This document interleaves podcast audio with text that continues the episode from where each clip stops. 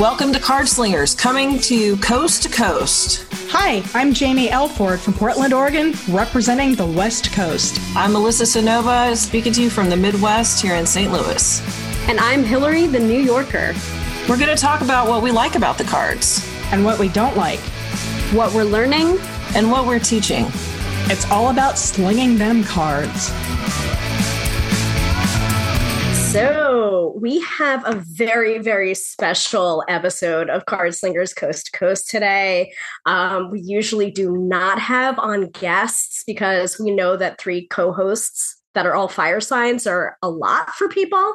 I mean, I know you guys love the snark and you know you know Yep. how we roll and yeah but today on our episode we have jamie and myself interviewing the wonderful the rapturous The one and only. Reed, the one and only Theresa Reed, aka the Tarot Lady.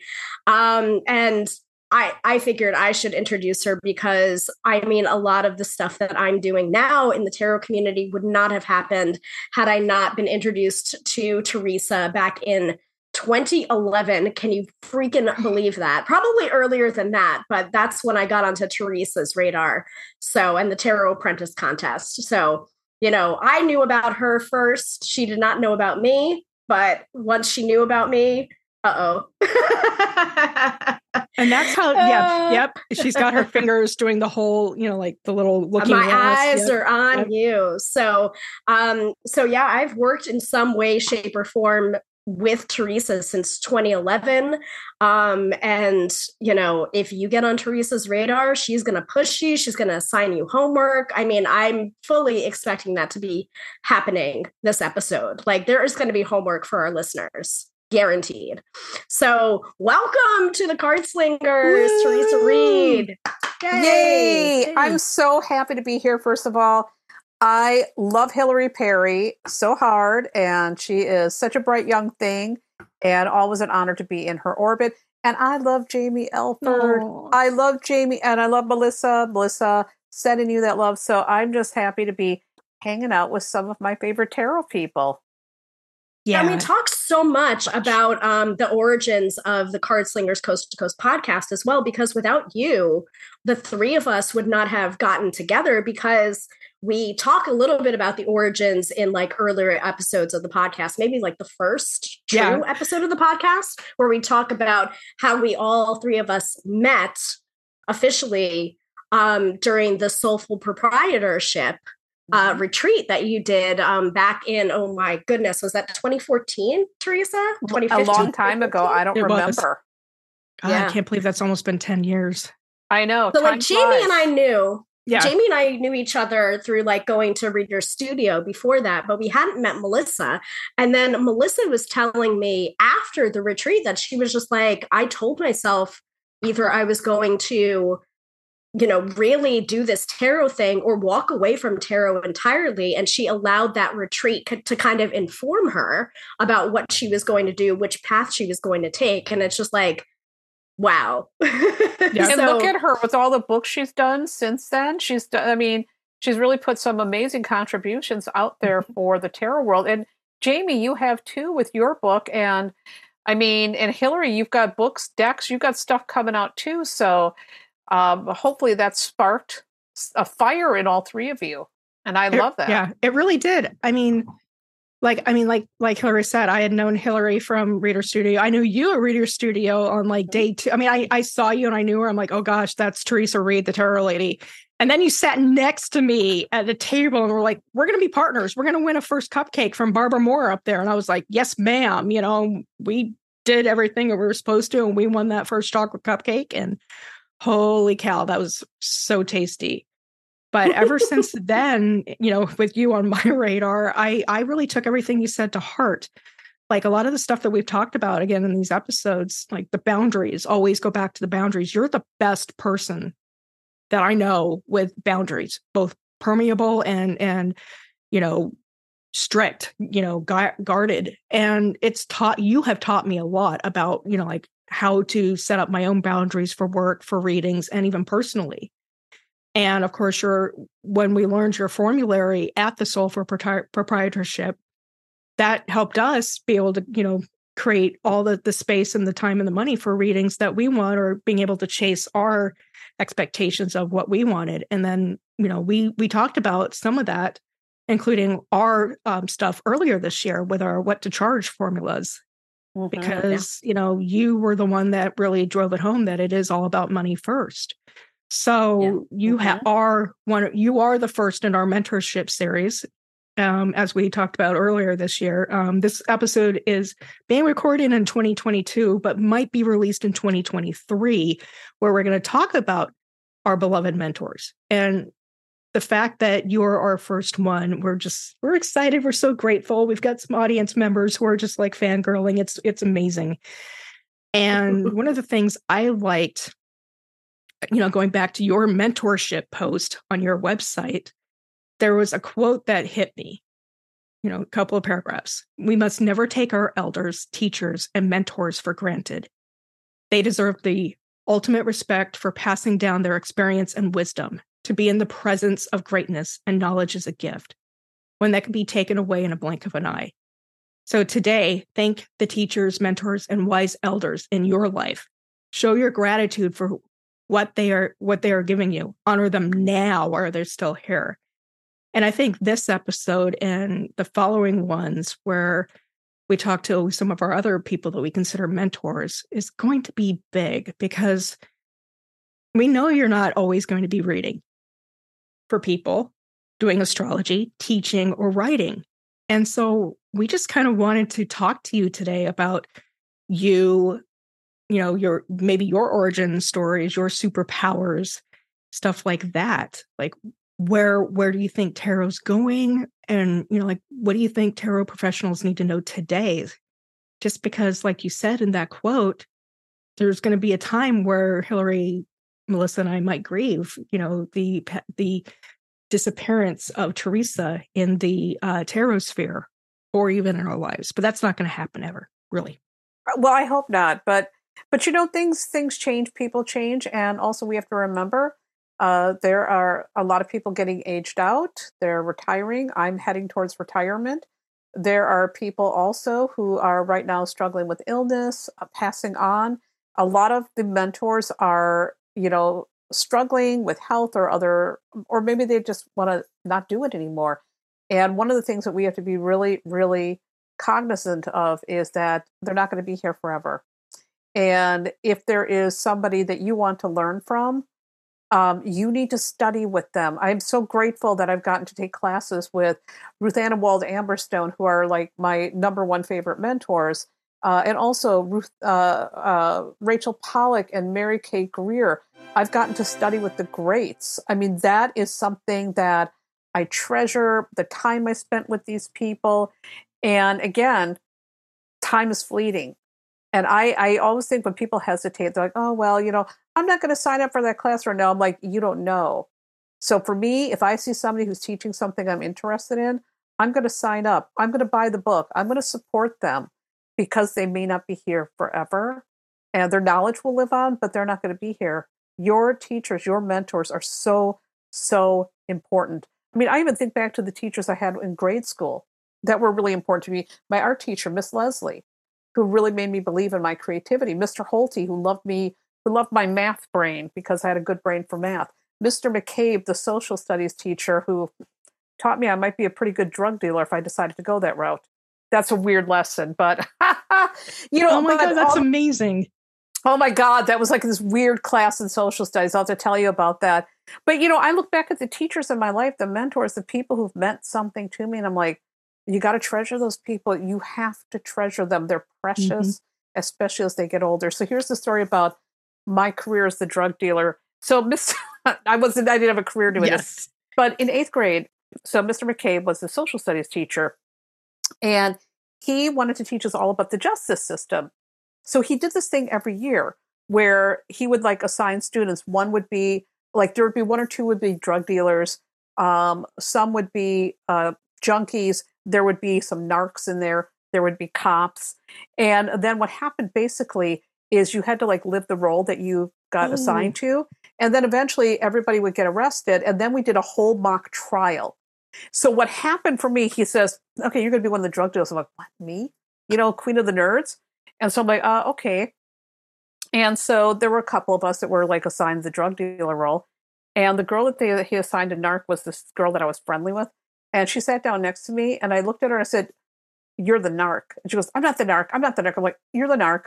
I'm not going to hang out with you. And some other girl came up and said, Well, I'm, I'm like one of the junks. So, okay, I trust you.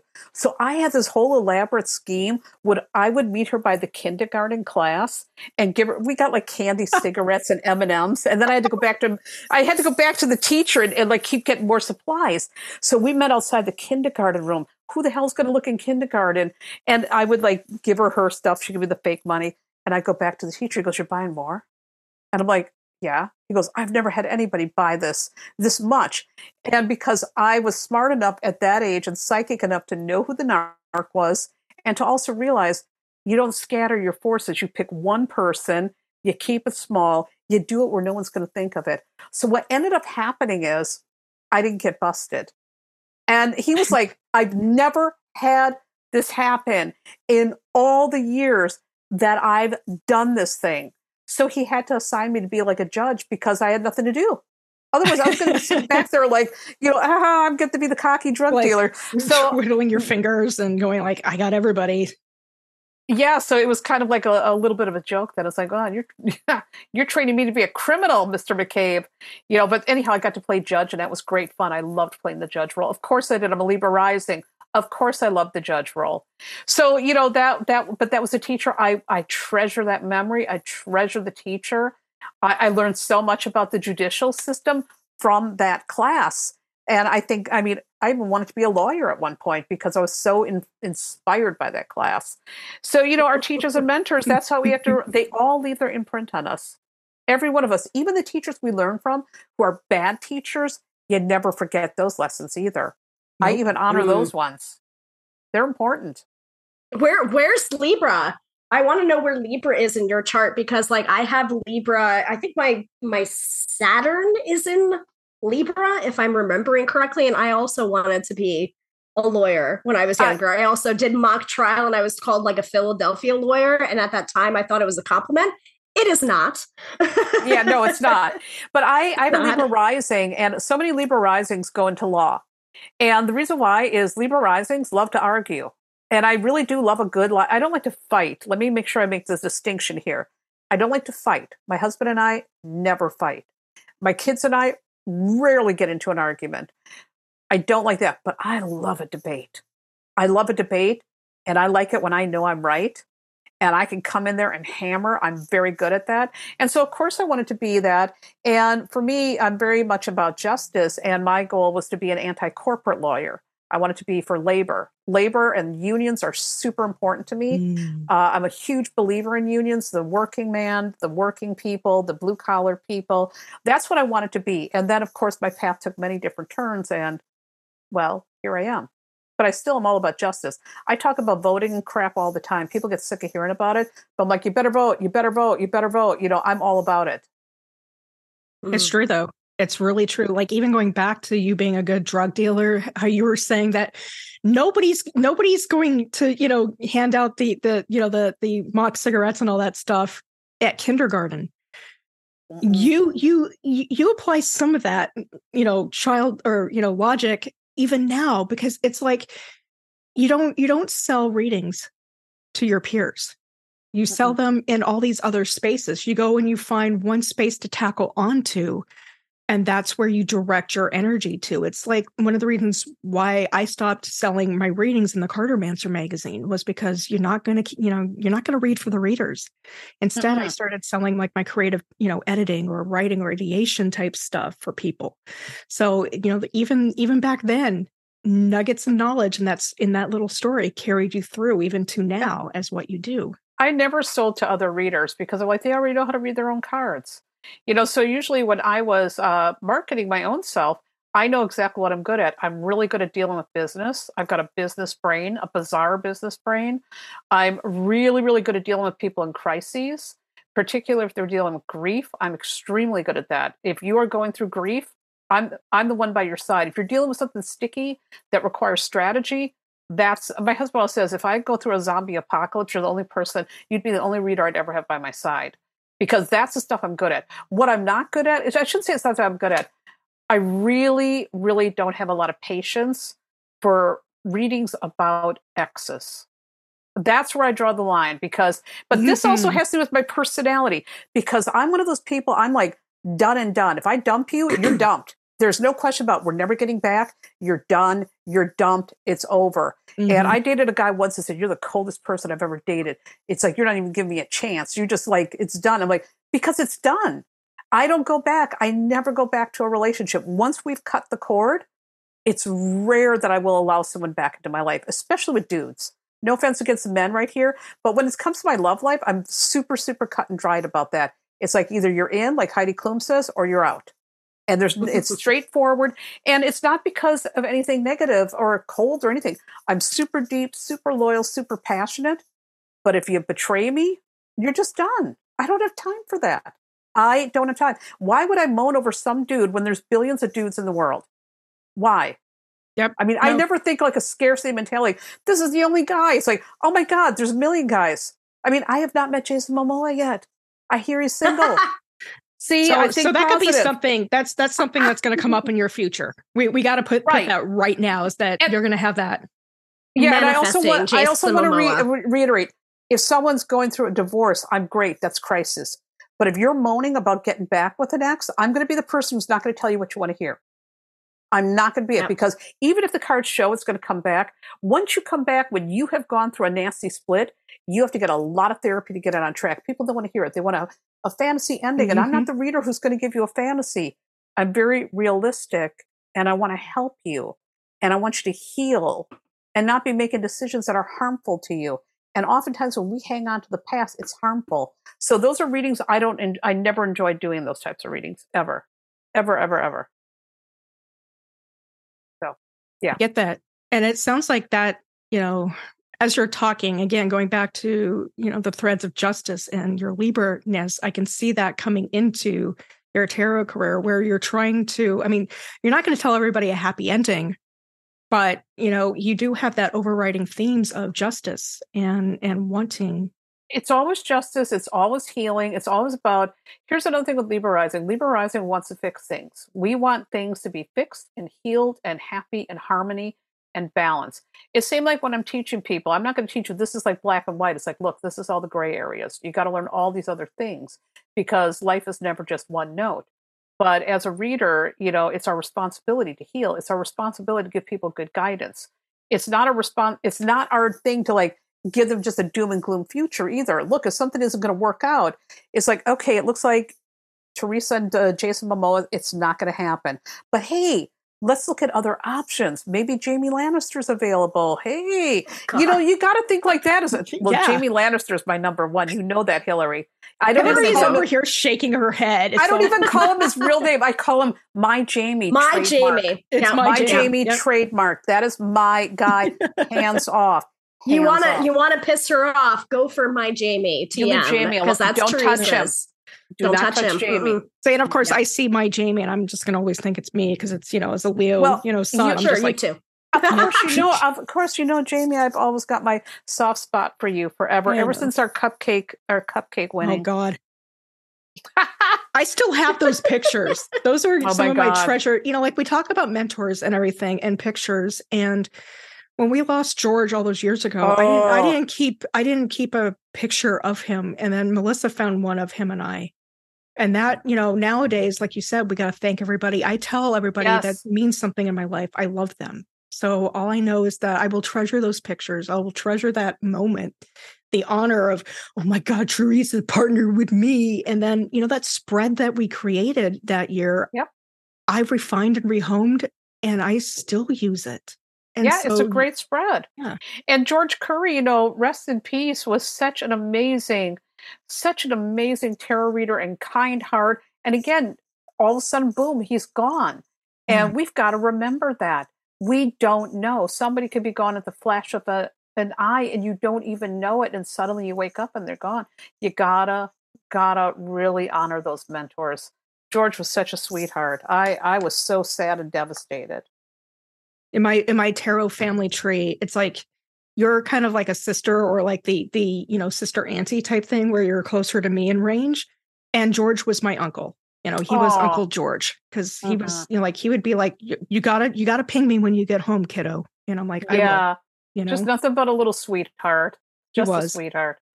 There's a lot of good eggs in this industry, and again, we're getting older now.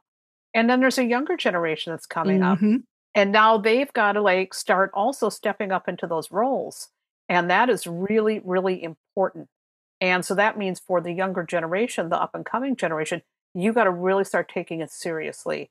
I see too many here's the one thing i want to say about and and this is not a diss you know i love you i love young people but a lot of them are so concerned with their branding and not honing their craft and that's a little horrifying for me I mean, even when I come, I mean, I, I'll never forget too. There was an astrologer got interviewed in a major newspaper, a very young astrologer, and this is someone who's got a flashy this and that. They didn't know what an ephemeris was. I almost had a heart attack when I read that post. And it's like you are studying astrology, you're out there making money, and you don't know what an ephemeris is. If I, I mean, that just like ah, I think there's a lot of people who are under the impression that you can learn astrology and tarot really easily and take like a six week course and suddenly you're out there and you're charging the public. It's like, first of all, there's a lot to learn. Second of all, reading for yourself and your friends is much different than reading for the public.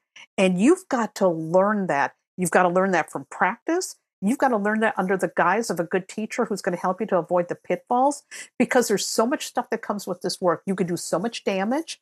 And I've cleaned up mm-hmm. so many messes from terrible, terrible readings, well meaning readers that have done stuff that have been very, very harmful. And I've had to go in there and say, okay, let's clean this up. And I don't want to have that responsibility. And how do we avoid that happening? You've got to keep learning your craft. And listen, I've been studying tarot and astrology for over 40 years. I still take classes. I still read books. I want different perspectives. I don't want to be so high on my own supply that I think I know it all. This is why, again, learning from your mentors is important and ongoing education is important. It is never one and done. There's a lifetime that goes into it. And there is a big difference on what separates the readers from the readers. And the readers who are really into it are the ones that keep learning and are never too, um, you know, big to learn and um, they're always in practice. They're always in practice. You know, I do a card of the day, and sometimes people are like, "Oh, they're so elementary." I'm like, it keeps your cards, your chops sharp. You're doing it every day. You're putting out there in the public eye. That's going to keep you sharp. That's going to keep you sharp as hell. Just doing it by yourself? No, you're not going to get sharp. You put out there where you get criticized. Now see how it feels. Now you're going to learn. Mm-hmm. I love that card of the day practice. That's like one of my favorite things to do and one of my favorite things to recommend to people who are mm-hmm. learning the tarot. It's just like you need to put a little bit of skin in the game. You need to honor it with some time and it doesn't have to be long and involved. It could be 5 minutes in the morning and then 5 minutes in the evening to look over your notes from the morning and be like, yeah. "Okay, like how did this how did this card's energy play out or did I ask a specific question saying like how is this meeting going to go?" Or did I keep it more general? What worked best for me? But like, I love that you're saying about card of the day because there are some readers that are just like, oh, I don't do card of the day because it's very elementary and it's very this and it's very, and it's just like, keep it simple, stupid. You know, like, yeah. let's not be like, I hate that concept of, you know, I'm the expert now. And it's just like that cultivation of beginner's mind is something that uh-huh. you mm-hmm. instilled in me very early on when we were working together in our year long you know apprenticeship. And and it was just like and i keep on coming back to that lesson of beginner's mind. And it's just like yes you can be an expert but also if you don't have that openness of beginner's mind then you can you can do more damage very very quickly. Yeah well i got to tell you too I, I i've taught yoga for many years. Covid killed my yoga studio which is such a bummer and I had a very specialized yoga studio that I only work with people who, you know, were self-conscious, didn't want to be in the studio. Most of my students were injured, they were they had chronic illnesses, they had a lot of reasons for not wanting to be in a regular studio and they were with me for the entire like 20 years that I taught yoga until COVID came along. But I've gone to studios, and this is why I started a studio in the first place. Everybody wants to do crow. Everybody's like dying to do crow, and they're doing crow before they're ready. They don't know all the foundational stuff. And I'm like, you still got to come back to that foundational stuff. You got to come back to that mm-hmm. because even the fancy poses, it's all based on the foundation. And there's so many people they want advance this, advance that, and I'm going to be like, you know, uh, an expert before I'm really ready. And it's like, you don't even have the foundation down. You've got to go back to the foundation. And we always have to keep humility around us because once you start going and you're doing readings from ego, you're going to start doing a whole lot of damage. And I've seen that many, many times. Your ego's got to be out. It's not about you and your power. It's always about empowering the client. And if you're not bettering yourself and honing your skills and learning, you're doing a disservice to your client. Period. Um, Theresa, I really want to like touch on this this difference between foundational and then intuitive readings because mm-hmm. you have, yes. I mean, like how how many books do you have on the market now? Like I've lost track. many, many, many books. Eight books, and I'm working on book number nine. Now, some of the books are with tarot decks, so they're they're still books, but they're books.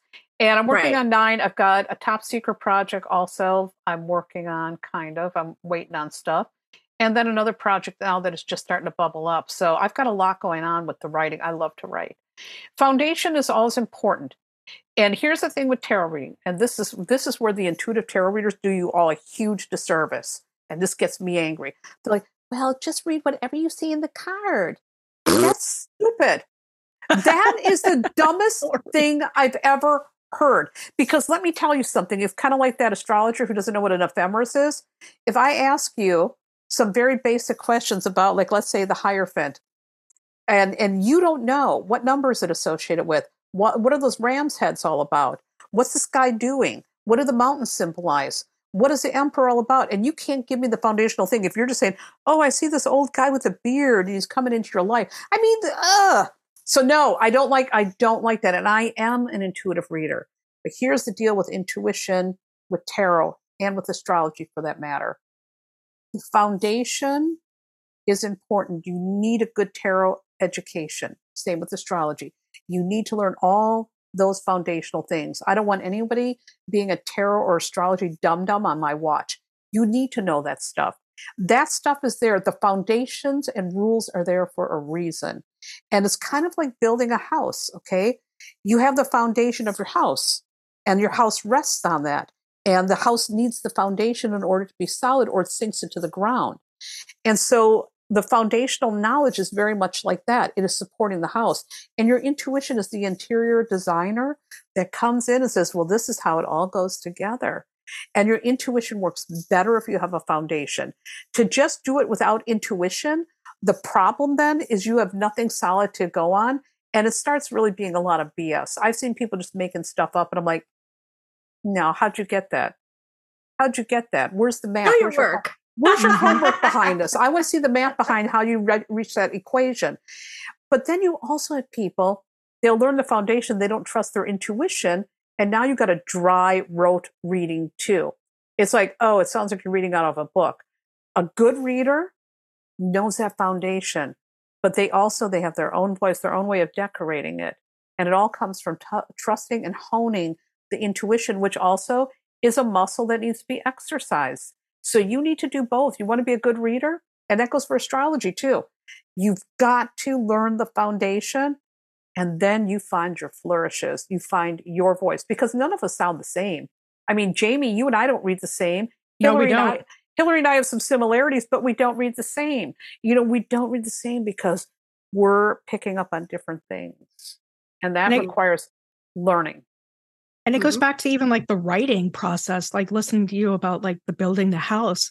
Writing also has its foundations, especially, yes. you know, since we write in English, I'm going to use English um, or American English as the standard here. You got to learn subject, predicate. You got to learn how to build a good sentence. You got to learn how to kind of vary your language, diction, etc.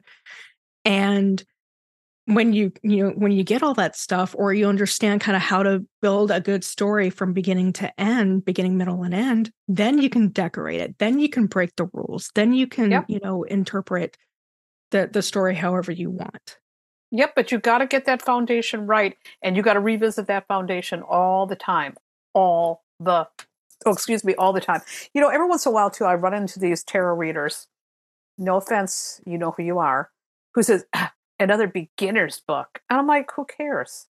Why are you getting mm-hmm. down on that? It's still going to give me a different perspective. Um, and uh, beginners books do sell really well because a lot of people want, again, the foundational knowledge. So, you know, there are some people have a real attitude about that. I'm like, you need to leave those beginners books alone.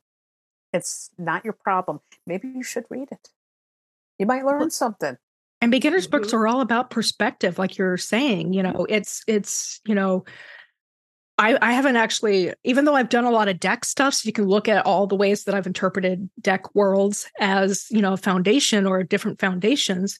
But these beginner books that have the meanings, that's one person at that moment's foundation process. Yep, it's always interesting. That was terrifying. Me. That was terrifying for me when I wrote my wrote my book that should be out by now. Um, timing yeah, wimey. Right? When is that coming? That's November. So okay. by the time mm-hmm. you're hearing this, it should be out and available. And also like the whole American English versus British English. I'm just like, oh yeah, I had to deal with that too because it is a British publisher. But like that that concept of having that responsibility of or hear, feeling that responsibility of possibly being the first book, the first tarot book for someone and having those meanings that I was ascribing to it in that moment that I was writing it, like that almost sunk me. And I was just like, I am glad that I have this contract and this deadline. Otherwise, I am going to continue to linger on this. And at a certain point, you just have to like write it. But mm-hmm. at the mm-hmm. same time, it's just like knowing the rules before you can break them and also mm-hmm. keeping in mm-hmm. mind like whatever guidebook was written, this might have been written 50 years ago. Exactly. You know, like you mm-hmm. have to keep in mind that like tarot is going to evolve with us. Tarot will always continue to evolve. I had to turn my phone off. My kids are going to drive me nuts otherwise. Tarot is always going to continue to evolve. The field is going to evolve. Uh, different perspectives are going to evolve. I was just reading a book, um, and I'm writing the foreword for it. It's from um, Meg Jones Wall. It's called Finding the Fool. It's so good. It's so flipping good. But again, it's a different perspective. And mm-hmm. I love her perspective. I'm like, damn, I'm learning a lot. You know, I'm like soaking the stuff in. This is a good book. Um, and it just shows that tarot is still evolving. We're evolving as readers. So I'm always nosy to see where this is going to go. What do you think? Which out of your books that you've written would you recommend as your foundation book, either in tarot or astrology or both? Okay, with tarot, you absolutely want to have tarot no questions asked because it's a manual and it's got a ton of exercises. That's really like my teaching manual, is what that is, more or less. And for astrology, you want to start out with astrology for real life and no BS guide for the astro curious. Those are the ones that are going to give you the foundation. And then my newest book, Twist Your Fate Manifest Success with Astrology and Tarot, that one is about applied tarot and astrology. It's I still cover some of the basics in there, but this is about applying it and actually doing something with it. Because, you know, with astrology and tarot, it's not just like I'm sitting down, well, here's your future, and there you go. Well, what are we going to do with that? How do we work with the energy? It's all energy. How do we work with it? I see John in the chat says, I'm reading that one now. Yay! Yay. I hope you like it, John. I also see Amanda put a question there. I just opened up the chat. I'm curious how the desire for justice has come into play during your tarot career. Well, that's really easy. It's because again, I want everything to be fixed. I want everything to be beautiful and harmonious. And I want I was just saying on a podcast yesterday, they asked me if you could have a statement that you put on a billboard, what would it be? And the statement is I want you to succeed. Because really frankly, I want everyone to make it. That's really what it is. I want everyone to have a fair shot. I want everyone to have a good life. And so that's justice. But anyhow, mm. back to the question. I was just noticing the chat. Yeah, so those are the books I recommend that you start with. And also, mastering um, tarot no questions asked is is about uh, intuitive reading. So the book has the foundation, but also some intuitive exercises, so that you really learn to read from that perspective. There's different mm-hmm. kinds of readers out there, by the way, too. Mm-hmm. I mean, mm-hmm. there's some readers that they have a formula, like they use uh, essential dignities or whatnot. Uh, but I'm an intuitive reader, and so the intuition to me is just as important as that foundation. Mm.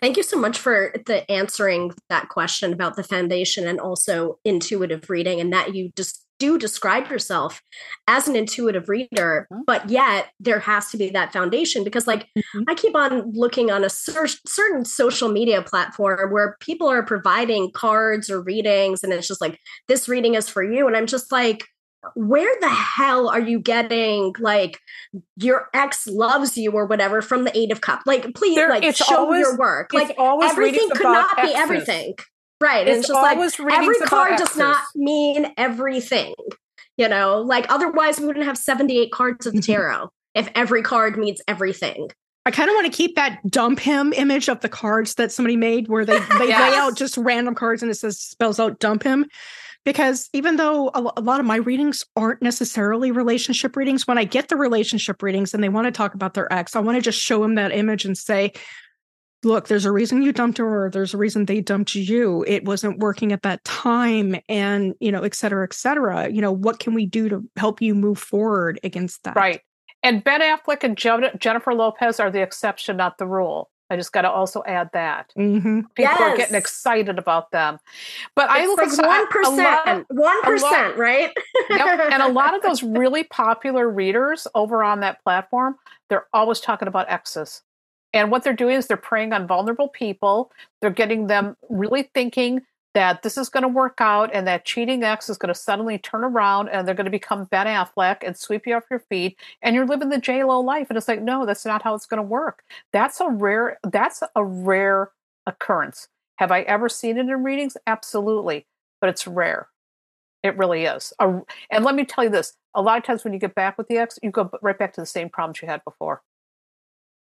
Now you've got to evolve beyond it. You want to get back with your ex? Well, you two need to figure out why the hell you had problems in the first place. And let's fix that. Let's get into therapy. Mm-hmm. But anyhow, now we're going off on a different rabbit hole. Oh, you no, bring that up to Hillary. It's no, because you brought that up. Ah, it's fine. I mean, like again, you know, I mean, this is why our our podcast. I mean, we do kind of bend and twist, but again, you know, these these you know for professional readers that are out there, are up and coming readers. Listen to Theresa. Listen to what we have to say. I mean, I love that you said let's you know for you know the exes that maybe want to get together let's figure out what went wrong and let's fix it. Not you fix yes. it not they fix it it's us. It's that exactly. both of us need to do it. And that's what people forget. They're like you know let let them fix it for me well, isn't isn't that the very definition of insanity is doing the same thing over and over again, expecting yep. a different outcome? It's just like if if mm-hmm. you want this to change, like you have to change it. And I mean, like I think this is also a really good book endorsement for Twist Your Fate, um, because it is it's it's an excellent book and it's very practical. Like I love the fact that it's just like at the end of the book you have this epic exercise that like brings it all together um, with tarot, with astrology, um, to really show how you can twist your fate. Mm-hmm. Because mm-hmm. there are some people that will go to a tarot reader expecting us to wave a magic wand. And it's just like, maybe a reading can be the catalyst for change. But most of the time, it's just like, here's the information. What are you going to do with it? How are you going yep. to take responsibility for your actions? And mm-hmm. also, some people too have this viewpoint and and this is partly because of popular media and how they portray tarot but they have this viewpoint that life just happens to them and there mm-hmm. are things that do happen to you okay and i was just saying this mm-hmm. on another podcast you know you can't choose like for example the family you're born into believe me if I had to choose, it wouldn't have been my dysfunctional family. Word. It is what it is. So now what it is, now I got to figure out how to deal with this stuff now I'm going to figure out how to live with this family, how to get along with this family, or how to get the hell out of there. You know, so um, there are things that happen to you. There are things we can't explain, but there are a lot of things that we can work on, that we can absolutely work on. Bo says too, I love how mm-hmm. often going to therapy is mentioned. I'm a really huge heck yeah believer. I think, and and my friend Diane Bloom, who's an amazing crystal healer, uh, this this stuck with me all these years. She goes, everyone needs therapy because everybody had a childhood. I'm like, Oh my God, mm-hmm. yes. So yeah. therapy can be very helpful, but once again, we're going off on some kind of a tangent here. Where the hell were we going? we're just at this point we're just chatting it does point out you know some of the differences between a reputable reader and someone that is just like oh i took a six week oh, course oh, and now yes, i'm gonna blah. Yes. oh that's you know? what i was getting to so a lot of people assume you know like well, they're going to get a reading and we're going to lay out their entire future down to, you know, um, the color of the eyes of the person they're going to meet, how long they're going to be together, how many babies they're going to have, or cats in many cases, and, you know, et cetera, et cetera. And it's not quite like that. I mean, a reading can give you a lot of information, but you can't just be sitting around then waiting for Jason Momoa to show up. It doesn't work like that. If you, let's pretend, we're going to use this as grins let's say you get a reading says, oh, you're going to end up with Jason Momoa. Well, first of all, I know logically he lives in Hawaii. Well, now that means I've got to move it to Hawaii. Second of all, he was with Lisa Bonet. Now, look at Lisa Bonet, look at me. I got some work to do. I'm going to be hitting that Peloton hard, hard, hard, hard. you know, if I want to get with Jason Momoa, it isn't just I show up and, or he's going to show up at my door here in the Midwest. I got some work to do. So is the possibility there? Yeah, but you still got to do your damn work. And it I mean, really makes me wish that I could just reach out to, you know, Jason Momoa himself, you know, Lisa Bonet, or anybody, you know, we can make his, it happen, or his thing, and just call them and Send say, podcast. You, you, yeah, you have. well, I'm titling this manifesting Jason Momoa with Theresa Reed. well, my next lifetime. Listen, my next lifetime, I want to be Lisa Bonet, Lenny Kravitz, it. and Jason Momoa. I mean, holy cow! What magic yeah. does this woman have? Lenny Kravitz, did you see his abs? And Jason Momoa, I mean, well, I mean, she's beautiful, she's smart, she's brilliant, but I'm like, next lifetime, Lisa Bonet. Yeah, that's it. that's what I'm aiming for. I'm coming back again. I'm coming back as Lisa Bonet. Now I'm distracted. Um, yes, where, were, where well, were we again? well, I'm just, you know, let's let's talk about you know you as a mentor you know how how do you feel that you're such a growing um, mentor to a lot of us and people that are even you know younger than us like bo well it all comes back to that one thing i want everyone to succeed and i want to see readers out there who are good readers who know their shit and who are not causing harm. I want to see readers have good thriving businesses that's one thing that i was really really big on because i had a good business I've got I've got really uncanny good business sense. I'm just that's something. By the way, it's in my astrology chart. I've got uncanny good business sense. It's weird. I've worked with a lot of CEOs and business people over the years because I've got an uncanny business sense. I had one guy once that used to come to me. You would never guess that this dude would ever come to a tarot reader, and super super successful, um, super conservative.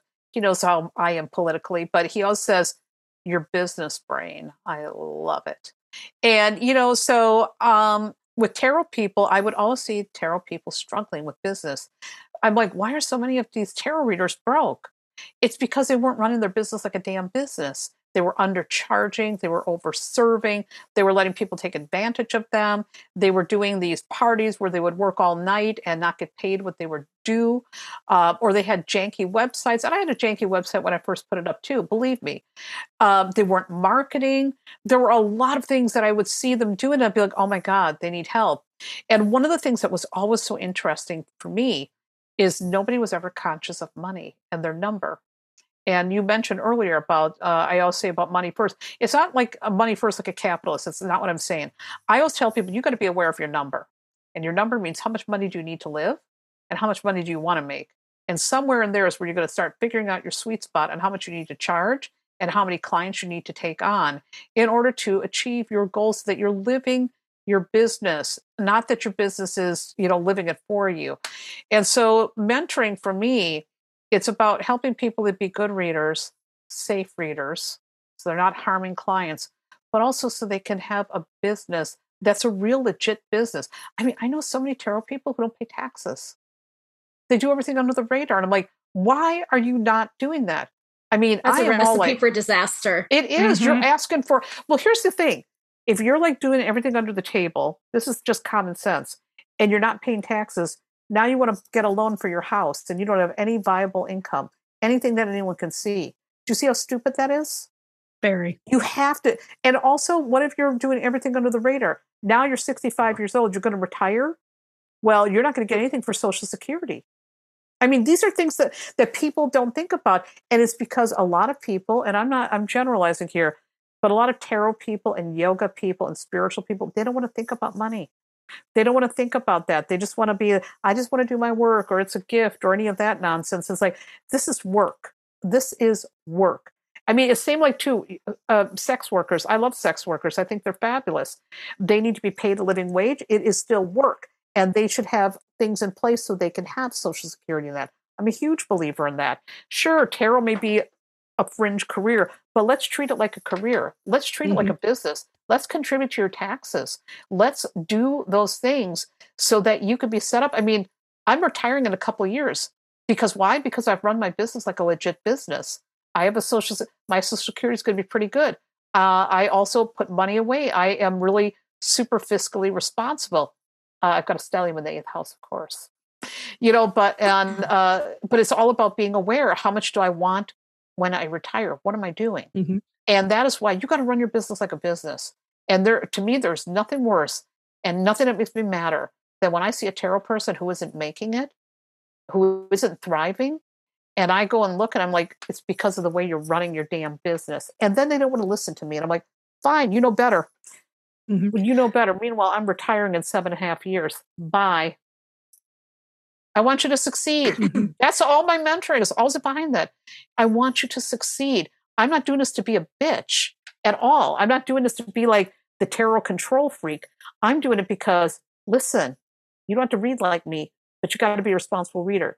You don't have to run your business exactly like me, but you've got to have a responsible business. You deserve to have a good business. You deserve it. Why are there so few tarot readers that are really doing well? Why? And then again, when you try to mentor them, I get here's the thing too, and Hillary, you know this story. Hillary and I know this story. Um, and I'm not going to name names or point anything. I was hoping. I was hoping. Or even give the damn details.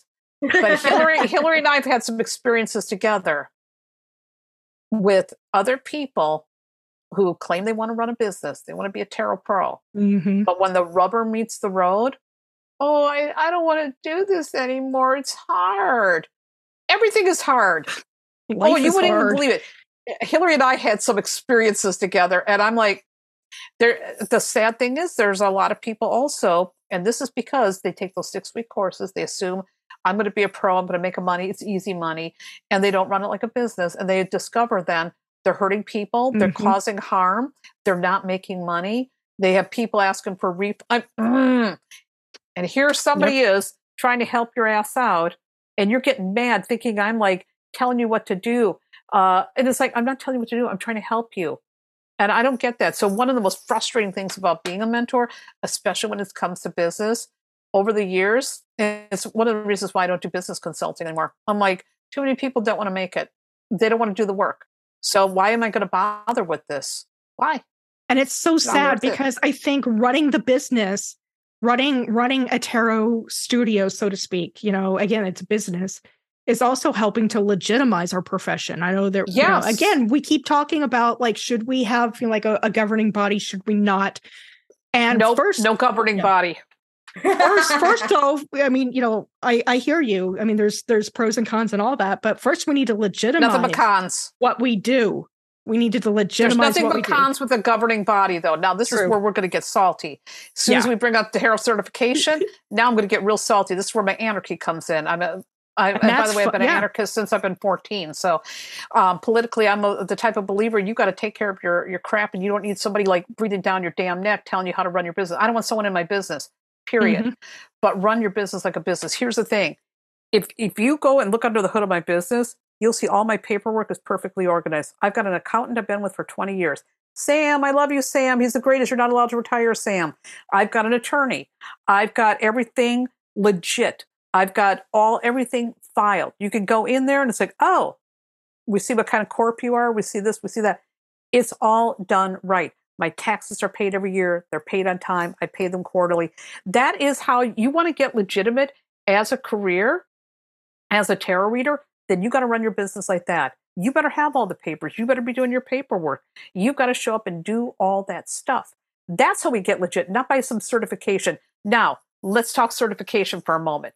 Sure. I am very anti certification. I will be anti certification till the damn day I die. And that's one thing, the mark I'm going to leave. Yep. Certification is BS. Now, first of all, if you go to a class like the tarot school, Ruth Ann Wald are my heart. You can get a certificate from learning from them. I think that's wonderful. But they're not lording it over you and coming in and telling you how to run your business. A lot of these certifications, what they want to do is they want to have a governing body and an enforced set of ethics, and they want to be able to get their damn nose in your business. And that's the danger that comes in with certification. That you've got somebody now that can maybe they can take away your certification if they don't like what you're doing. What if you don't like their ethics? I think ethics are squishy. I'm not going to mm-hmm. go along. When I look at the ethics that people put out there for tarot readers, I'm like, I will never go along with this because some of it's bogus. Like, for example, you should never read for someone who's not present. Uh, okay, in theory, that's great. But if I have a 90 year old woman sitting at my table, and she wants to know about her grandkids, do you think I'm not going to do that reading? I'm going to sit down and say, Yeah, your mm-hmm. granddaughter, she's got some scandalous stuff going on. Oh, grandma, you got to keep an eye on her. I'm not going to be the one who's going to ruin her parade because these enforced ethics, they're bogus. Mm-hmm. And and some of the people out there who are doing these certifications, look at my face. Now, people who are listening can't see yeah. my face. She, there, you're going to be doing a certification. Like yeah. What makes you the right? What gives you the right to say how somebody should read and if they're good enough and qualified enough? You mm-hmm. know what? Nobody cares about that certification paper. In all the years I've been doing business, I've never had someone ask to see it in my certification. It's bogus. Certification is designed to put money in the pockets of the people who are doing the certification and to give them a false sense of power. And now they're going to. I remember once there was someone who was trying to start a certification. I raised some hell. And they're like, oh, yeah, we're going to like, we're going to keep a place where the clients can come and complain and then we can have recourse. We can have recourse against the reader, some shit like this. I'm like, so if some client decides they don't like my reading, you're going to come and try to shut me down, take away my certification. Just try, buddy. You want to hear about the time I got into it with a screwdriver and somebody else? You'll know you're not going to touch my damn business. So anyhow, without getting all. I get very feisty as you no, can see. No, I love it. I mean, because like, again, there's a place for it. There's a yes. place for that feistiness because it's well, important. Yes, you're fucking because you're fucking with people's livelihood. The other thing is, mm-hmm. I'm trying to protect the readers. It's like, don't go in for that. The people who are starting it, it is a money making scheme, and they want power. And who gives them the right? Who the hell certified them? And also, there's so many different styles of reading. I mean, mm-hmm. if I read the way I read, and let's say Hillary comes in and she does elemental dignities, how am I going to grade that and say, oh, you're this or you're that?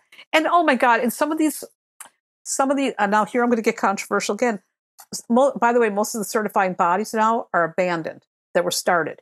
And and they would have yep. titles like you're a grand master. Do you know how embarrassing that would be for me to say, I'm a grand master of tarot, like the grand poobah? No, no. All of this stuff is is is it creates a hierarchy, it creates ego, and also a governing body.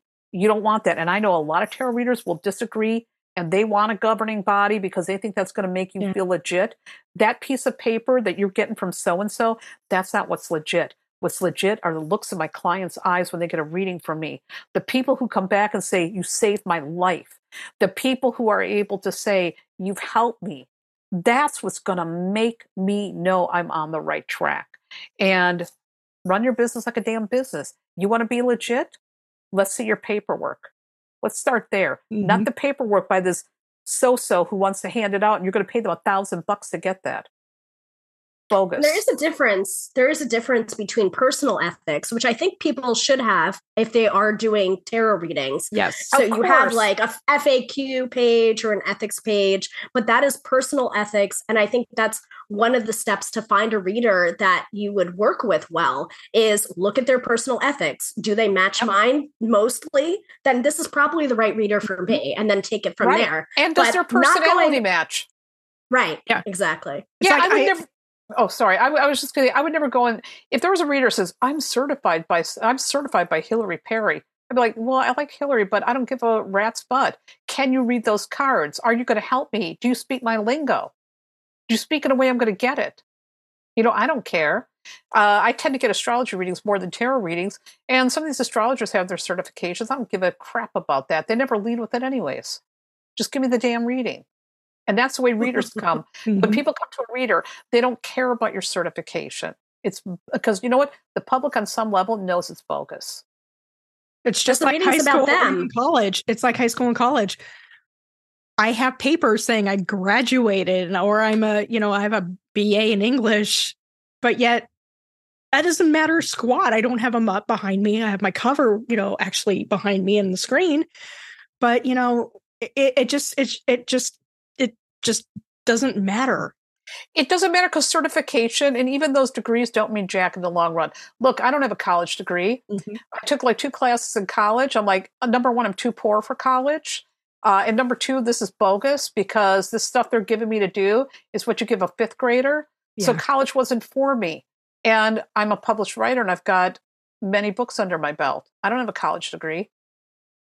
You know, so it doesn't matter. You could have all the degrees in the world and still make other decisions. And ultimately, it doesn't matter if you're not doing the work. So I don't know. A certification gets me. That's not the kind of mentorship you should be getting.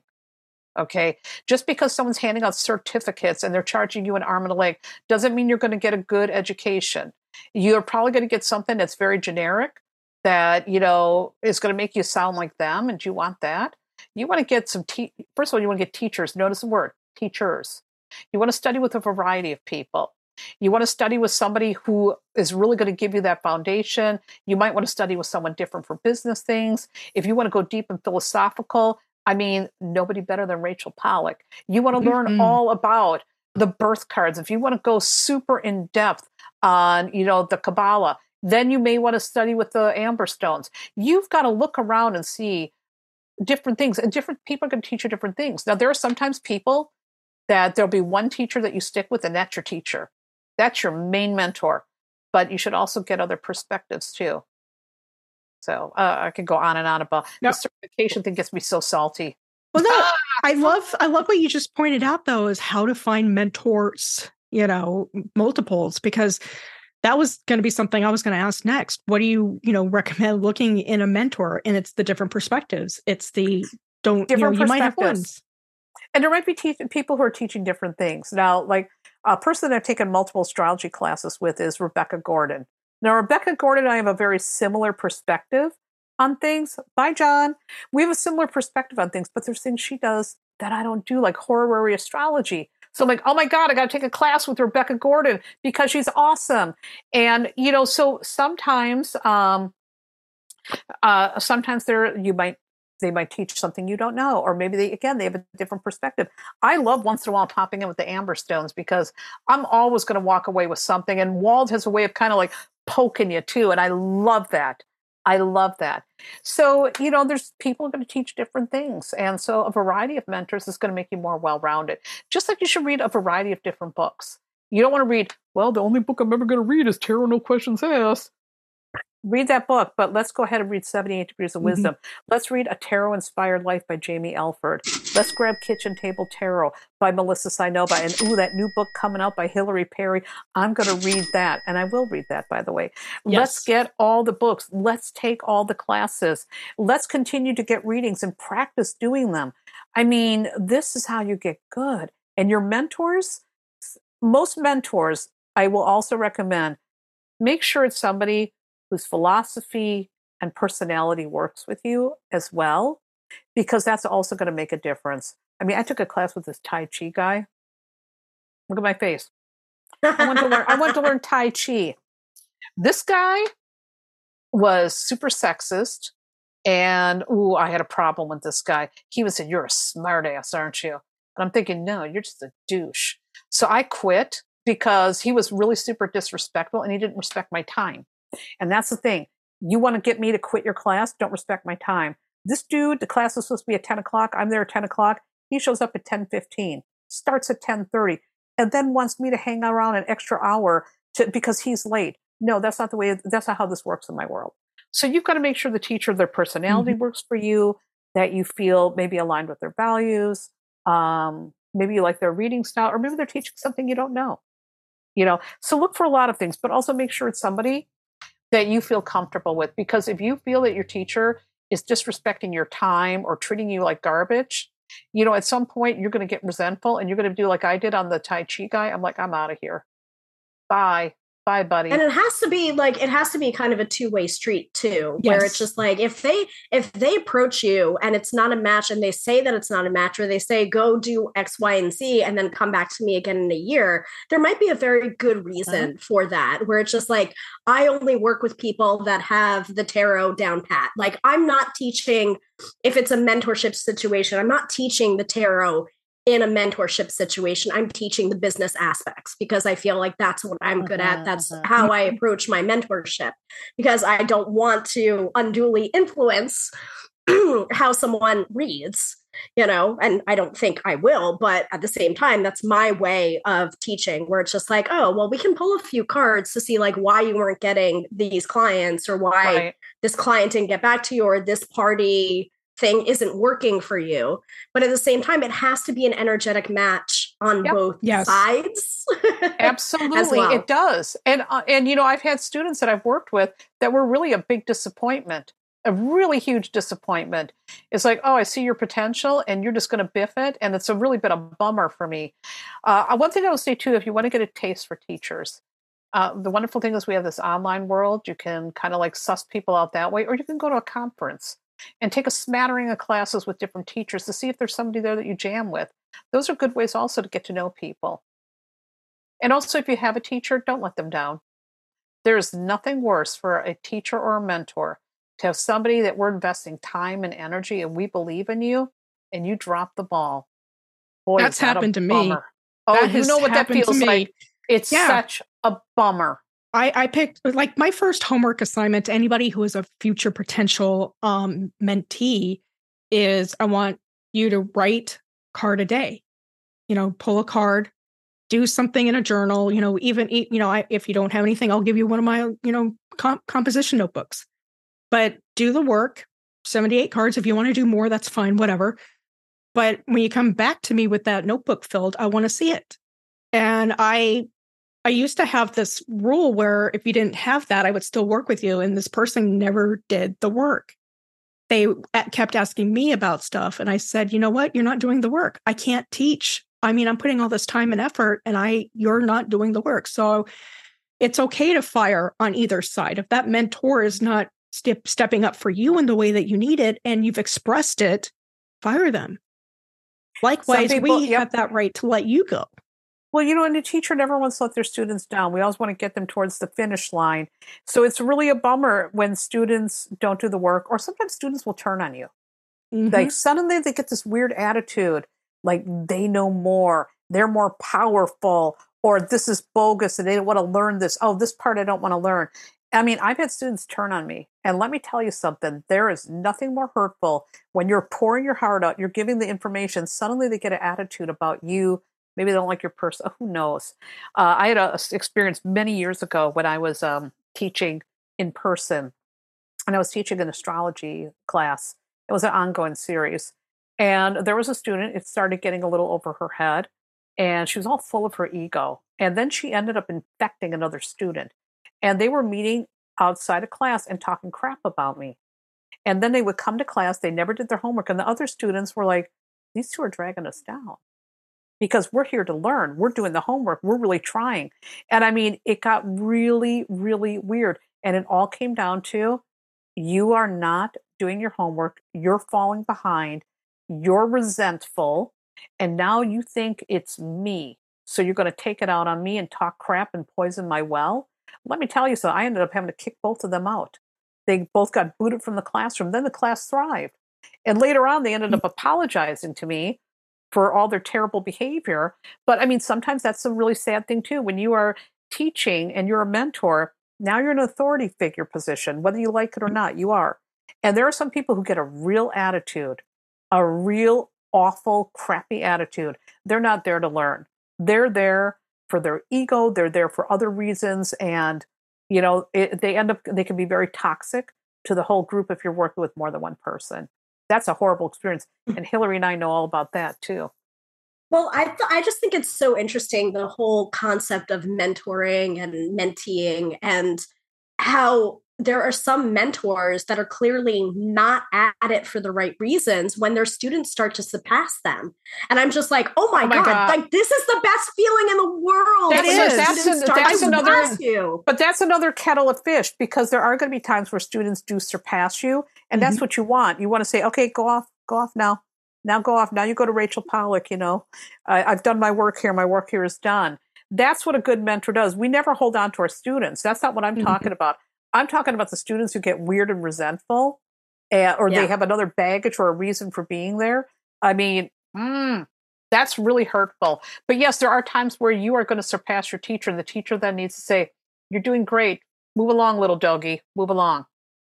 Move along. Yeah. It's like here, here's your informal certificate. Go find find the next level because that's all I ever want. I mean, like as somebody who's written like a lot of stuff and been published in a lot of various things, I want to see people join where I'm at. I want to see people thrive, like you said, thrive and succeed mm-hmm. in whatever they do, whether it's tarot writing or tarot readings or parties or whatever. I want to see them, you know, live their joy and go beyond me. Teach yes. me. I want to be taught. Teach me. and know? I'm always looking for the next big thing. You know, I always feel like in a past life I was a talent scout.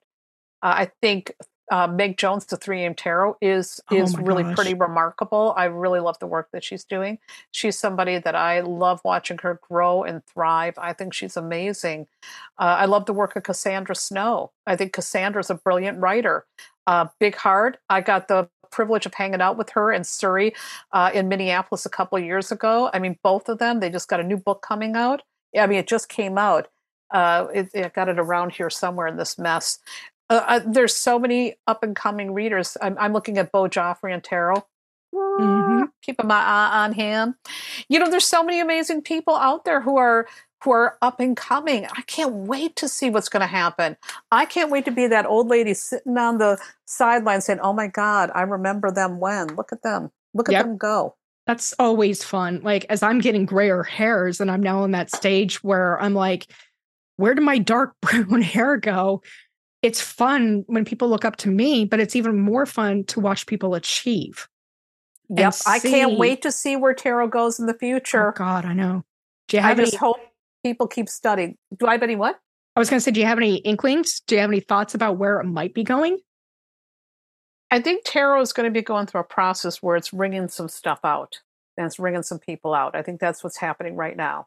And, um, you know, like anything, it ebbs and flows. And tarot and astrology have had a couple big moments in the not too dis- not too recent past. I think things are getting wrung out though now. They're getting wrung out. That happens every so often. And so there'll be some who are still standing, and there's going to be some that go by the wayside. There's going to be some techniques that go by the wayside. Uh, I love the fact that divination came back in because that was out for a while.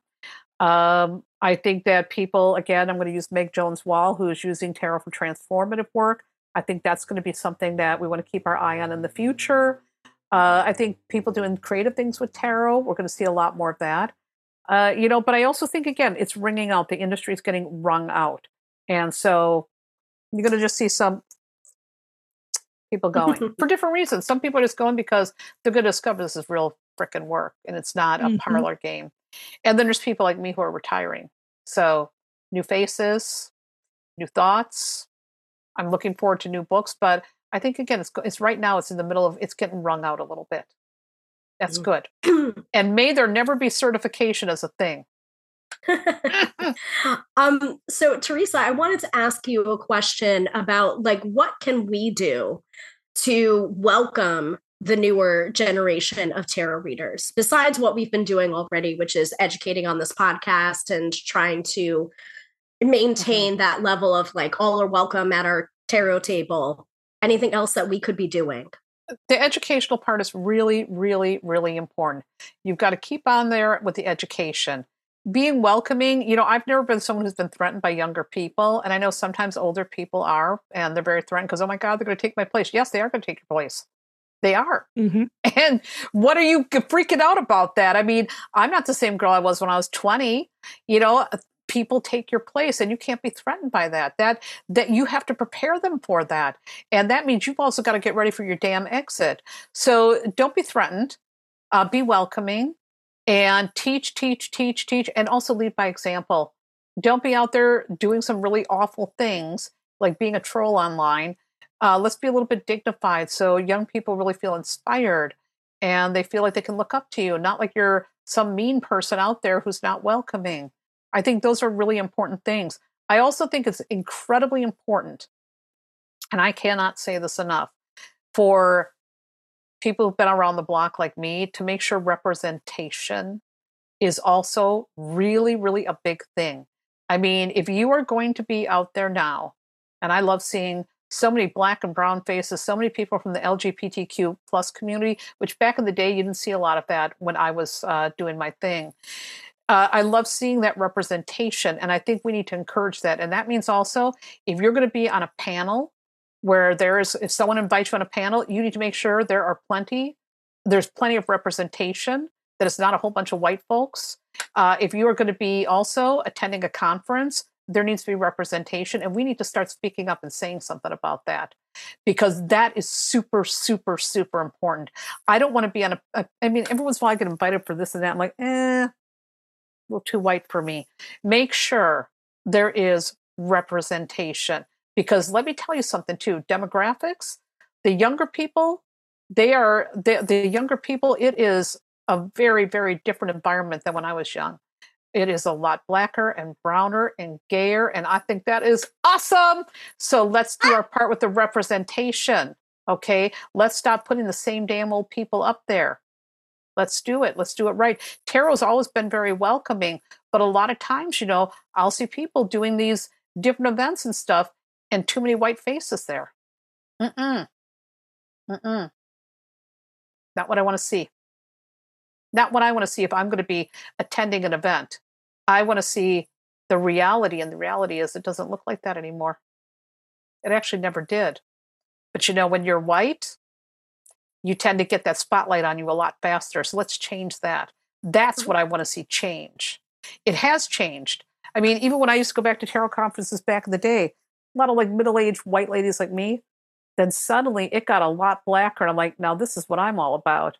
And we see more people from the lgbtq plus community really getting their due. It's about time. So let's make sure us as readers and mentors are putting that representation spotlight out there and demanding it.